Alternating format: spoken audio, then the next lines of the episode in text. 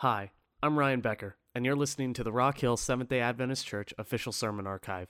You can find more information about our church at www.rockhillsdachurch.org.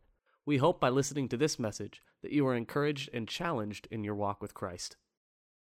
It's interesting that the offertory this morning was uh, for Nosoca Pines. I bring you greetings from Nosoca Pines. Kenny is there again this weekend for a two night stay this time. A thrill were his words. for those of you who don't know Kenny really well, he doesn't do out, he doesn't do camping and outdoors and cabins. He is a he's a climate control freak. He will go camping as long as he can take his internet, air conditioning, and Tempur-Pedic bed. so Nosoca Pines is not his favorite place to spend a weekend, but he's down there for the community outreach conference this weekend. And this morning, when I was talking to him on the way, he said, "I'm getting ready to lose my phone signal. Tell everybody." I said, and I'm driving. I, I think I can finish that sentence. You know. So hello from from Kenny at Nosoca Pines this morning. When I was in college, the laundry room for my dormitory was in a dungeon, or at least it seemed that way because it was in the basement.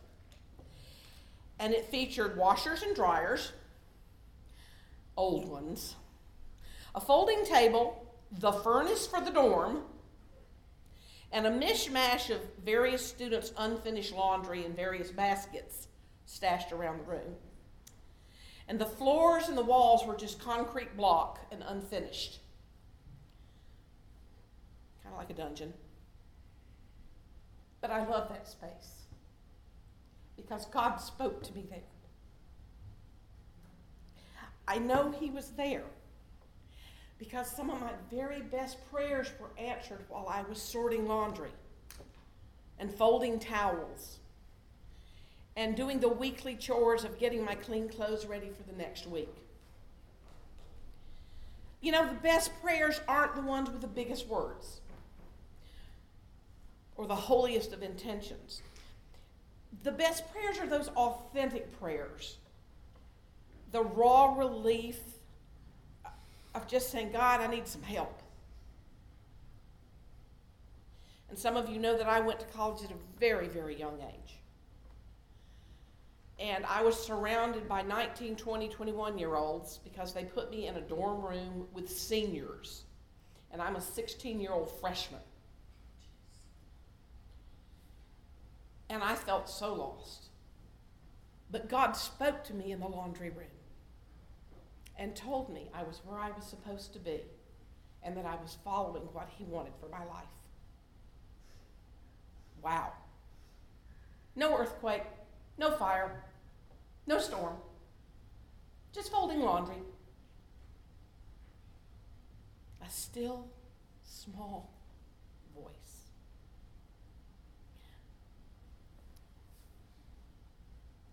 One evening, I remember I, I was trying to match up socks.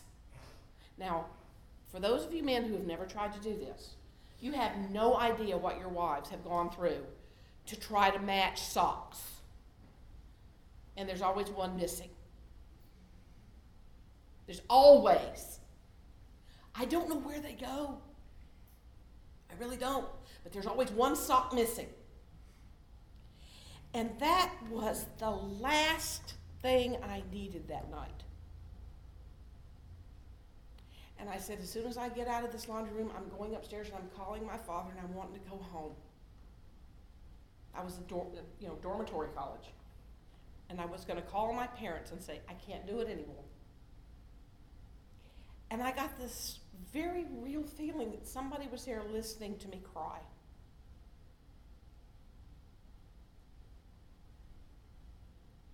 Guess what? I found my sock. I did. It's not a story. I found the sock. It had caught itself underneath the turnaround drum thingy. It was caught there. And I just hadn't seen it when I was pulling stuff out, and there it was. He heard me. He heard me. I do think most of us like to put God in a compartment or, or a box so that we can keep him in his place. What a concept. We might search for him only when we come, come here, or when something terribly traumatic is happening in our lives a major illness, a major crisis. Others, Lord, help us try to find him in things like politics and business. But you can't contain my God. I don't know about yours, but my God cannot be put in a box. Amen. And I have found him in the wildest places, and he always surprises me. When I was living in Vermont back in the 90s, I found God as I cleaned stables in the frozen Vermont winters. With my nose dripping and my hands so cold I could barely feel them. And then the, that cold, frozen barn, he stayed with me while I took care of my horses and my cows and my chickens. Chickens don't smell good in the wintertime when they can't get outside, by the way. When you have to keep them in the barn all winter, they stink. And God went with me in every stall, with every wheelbarrow load. He walked right along beside me. And in my ear, he whispered, coming. Spring's coming. There'll be new life in your barn because you're expecting two baby horses and two baby calves. Spring's coming, Rebecca. I love you. Keep at it. Those creatures are mine just as much as they're yours, and I want you to take care of them. Most recently in my life, I found God in children. I was not blessed to have babies of my own. I, I got a bought and made family. Those are kind of nice. you don't have to change diapers. But just recently, I would challenge anybody to say that God is dead or invisible. If you will sit down with a five year old and ask him to tell you about the story of David and Goliath, because the details might not be quite right, but boy, is the love of God there and the, and the love of the story. And he can be found in children's laughter, which is so pure and genuine. My cousin Linda, her son Emmeline, this is, this is a funny story, it's a true story. We were sitting out at the carport at her house oh, 20, 25 years ago, I don't even remember now. But Emmeline was about four. And she was marching across the yard with a little flag that she had made out of, of all things, a sock and a stick. And she's singing at the top of her lungs, but I couldn't quite make it out till she got closer. And this was her song. Jesus loves me,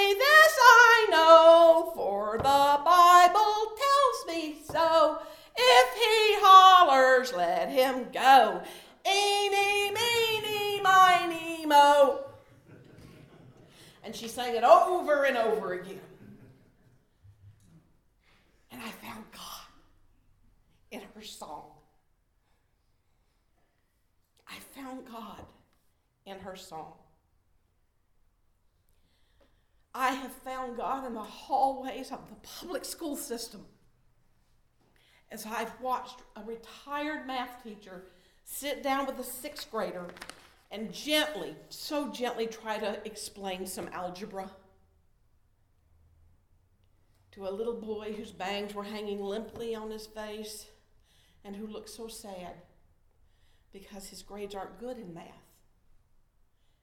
And I found God in the patience of that man as he so sweetly worked with this young boy.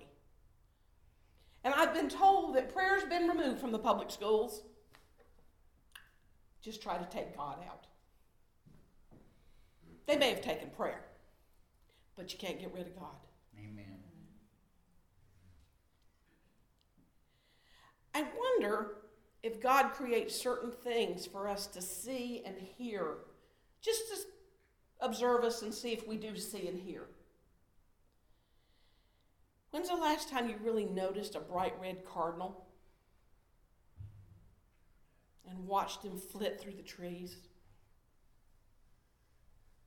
When is the last time you really looked at a dandelion before you poured Roundup on it and looked at that brilliant yellow, that glorious, cheerful yellow. And dandelions are hard to kill. God made them that way. I wonder why. It takes some of the harshest chemicals in the world to kill a dandelion. They keep coming back. They're so optimistic that you're going to love them. Now, of course, I believe God is found in a place of worship. Don't get me wrong. God is here with us this morning. You know where I see him right now? I see him in your faces. And then what you have to say. And the love. I'm looking at a family there that is hugging each other back there. And that's God speaking to us and to them. One of the hymns that we all know is Amazing Grace, and the most powerful line I believe in that, in that hymn is I was blind, but now I see. Do you see God in interesting places? If you don't, let me ask you a question. Were you looking for him? By the way, I have a note from heaven that says your guardian angel has asked for reassignment. Oh, Probably has a lot of gray hair too. The angel of the Lord encamps around those that love him. Have you been looking for him in interesting places? Do you understand that just the very fact that you can take a breath is a miracle? And that God is speaking to you he loves you so much. He loves me so much. Elijah searched for God in a whirlwind, an earthquake, and a fire. And guess what? He couldn't find him there. But a soft, delicate whisper in his ear Elijah, I'm still with you. They're not going to hurt you. Why did you go hide in the cave, my child? That's not where I wanted you to be. Are you looking for that kind of guidance? Are you listening that intently?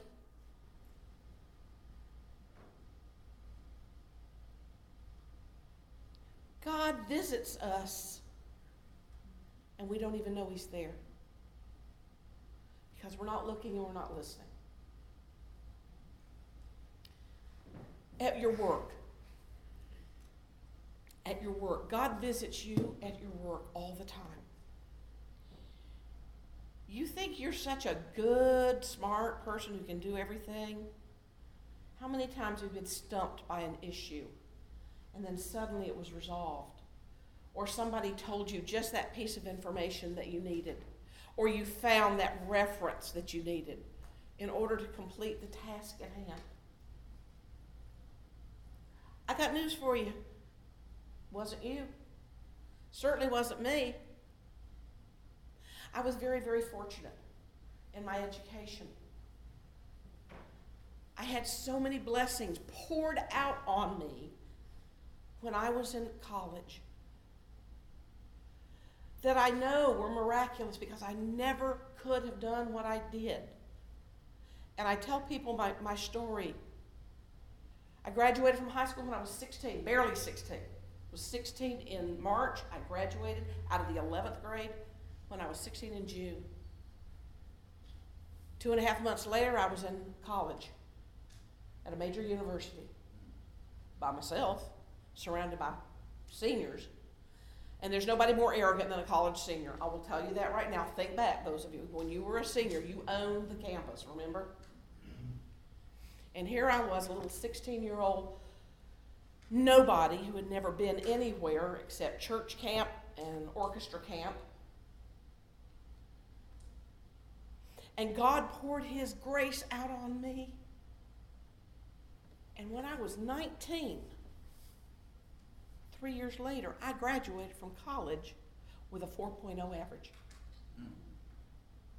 and a double major.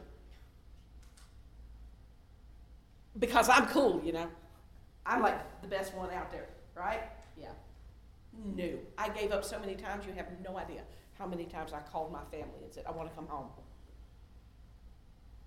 I need to come home. I can't take this anymore. And my parents and I would pray about it over the telephone. And I would agree to stay till the end of that semester. Now, I did change colleges a couple times because money ran out. I didn't have enough money to stay where I was when I started. So I came home and talked to one of my high school mentors. He said, Hang on a minute, let me make a phone call. Hi, God. Hi. I got a full ride scholarship to Chapel Hill based on a phone call. Didn't stay there long, it was only for one year. And I wasn't done yet. Still had some, some work to finish. My advisor at Chapel Hill said, Hang on a minute, let me call somebody. You, you live in Charlotte, right? Yes, ma'am. Let me, let me call UNCC and see what they've got available. A work study position had come open that morning. And I would live at home and commute to the campus, and I had a work study, and everything would be paid for for that last semester to finish out. To finish out my undergraduate degrees. Double major, education and music. When I graduated, now, please don't throw rocks at me, parents, right now, because this was God working. My parents did not owe a penny. I had no student debt when I graduated. Of course, nobody would hire a teacher who was 19, so there's another story there. But in difficult relationships, we can find God you ever had a difficult relationship? Anybody here? If you have, raise your hand if you had a difficult relationship with anybody, even your dog. Okay? Because I have difficult relationships right now with my cats because they're young teenagers right now and they are growing faster than I can keep up with them. And they have decided that they want to get into trouble every 30 seconds and tear down curtains or knock over a piece of crystal or just generally get into trouble. Do you know what God gave you and me to deal with difficult relationships? In your Bibles, please turn to Galatians chapter 6. Do we look for God in these weird relationships, these interesting things we find ourselves confronted with? Galatians 6, chapter 6, verse 22. Here's what I got free I don't owe any money on it. Totally paid for. I got love. I got joy. I got peace. Galatians 6. I'm sorry, Galatians 5. I'm, I'm looking at the top of the page. I'm not looking at the page itself. Okay. I'm sorry. See? Thank you so much. He put you in my life for a reason. Galatians chapter Five. Cinco. uh, 22. He gave me love. He gave me joy. He gave me peace. He gave me long suffering. That's patience, by the way. He gave me kindness. The best, the best compliment I have ever received from one of my students is that I'm the kindest person they ever met. Now, I know that's not true because I am not a kind person. I am so not kind. I am sarcastic. I'm skeptical. I don't have patience. I'm a very good actress. But I was told that I was the kindest teacher this student had ever had. I have goodness, I have faithfulness, I have gentleness, and I have, oopsie, I don't know why this is put at the end of the list. It should be at the beginning of the list. Self control. You ever had a diff- difficult relationship? Maybe God is saying, hey, are you hungry? Jamari, I've got some fruit for you. Have some fruit. You ever, you ever needed some fruit in your life? You have a never ending fruit basket. I don't care how many apples you take out, there's always going to be a kumquat coming up after it, or a banana, or a tangerine, or whatever it is you like. Your favorite fruit is always going to be there. You can't exhaust it because I've tried. I've tried for decades. I'm getting old. I have tried to exhaust my fruit basket time and time again, and every time I go back to it, it's full. And I don't know how. It's full. But it is. Do you know where I find God the most? Is when I fail. When I make a mess of stuff. And it's never anything really amazing. It's, I never caused a car wreck. I've never burned a house down. I've never, to my knowledge, knowingly injured somebody.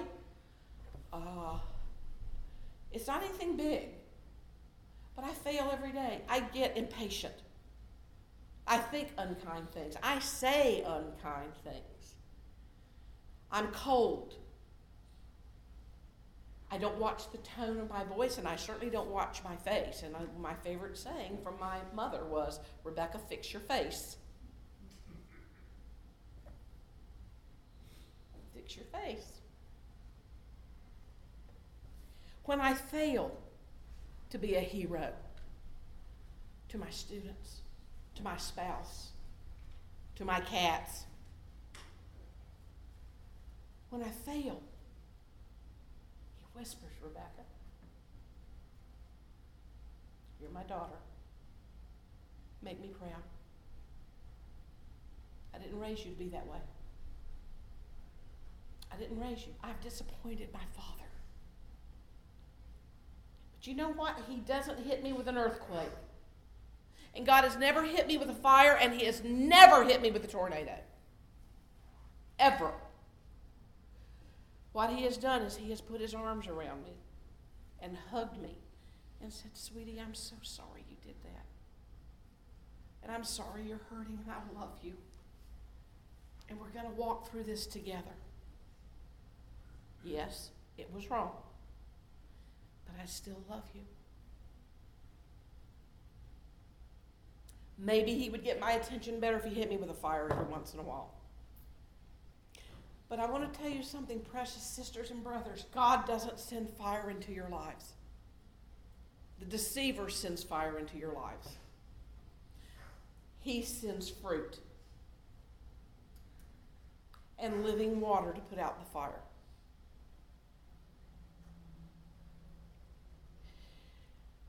Anybody besides me ever been lonely? Some of you know my mother was an Alzheimer's victim. My father died of pancreatic cancer, and I was a thousand miles away from anybody who knew me or cared about me, really. And I was alone, except for my father and my brother Jesus.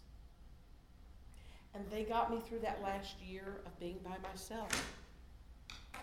And they kept telling me, I've got something for you. Be patient. I'm not quite finished with you here in Vermont yet, Rebecca. Just be patient. I love you. I thought that was an earthquake. I thought that was fire. I thought that was a tornado. But it wasn't. Because what came out of it was better than anything I ever could have imagined before.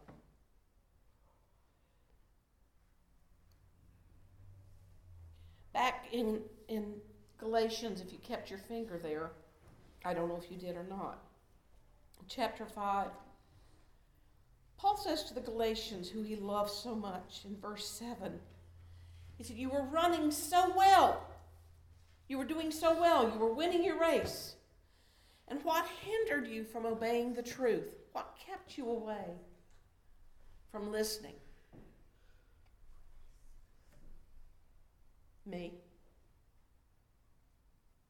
Me. The one thing I find about a lot of Christians, and I'm, I'm one of them, I'm getting better about being one of these Christians, is blaming God for moving. Now, I'm going to get real theological with you for a moment. God can't move. Do you know why? What's the theological reason why God can't move? He's everywhere. He's everywhere all the time. He didn't go anywhere. Who got wax in their ears? Me. Who closed your eyes? Me. Who got ADHD? Me. Who got busy? Me. What happened to Peter when he was walking on the water toward Christ? He was doing fine. He was just, look at me. I can walk. And down he goes. Because what did he do? He looked down. He looked at his feet to see how good he was doing. And he took his eyes off of where he was going. I do that all the time. Jesus wants me to live the life he planned for me. When I was living in Vermont, one of the favorite sons of Vermont is a poet by the name of Robert Frost. Some of you might have had to read him in high school. But he's required reading in the state of Vermont for the students. So I started reading a lot of Robert Frost poetry, and I, he has one very, very tiny little, what's called one of his minor poems, that I found one day when I was feeling lonely and lost. And in reading it, suddenly I remembered that Jesus has called me to live a life fully and abundantly, but with Him in control. And He's walking with me, He's going with me through this life. Do I understand that? No, I don't. I will someday, but not yet.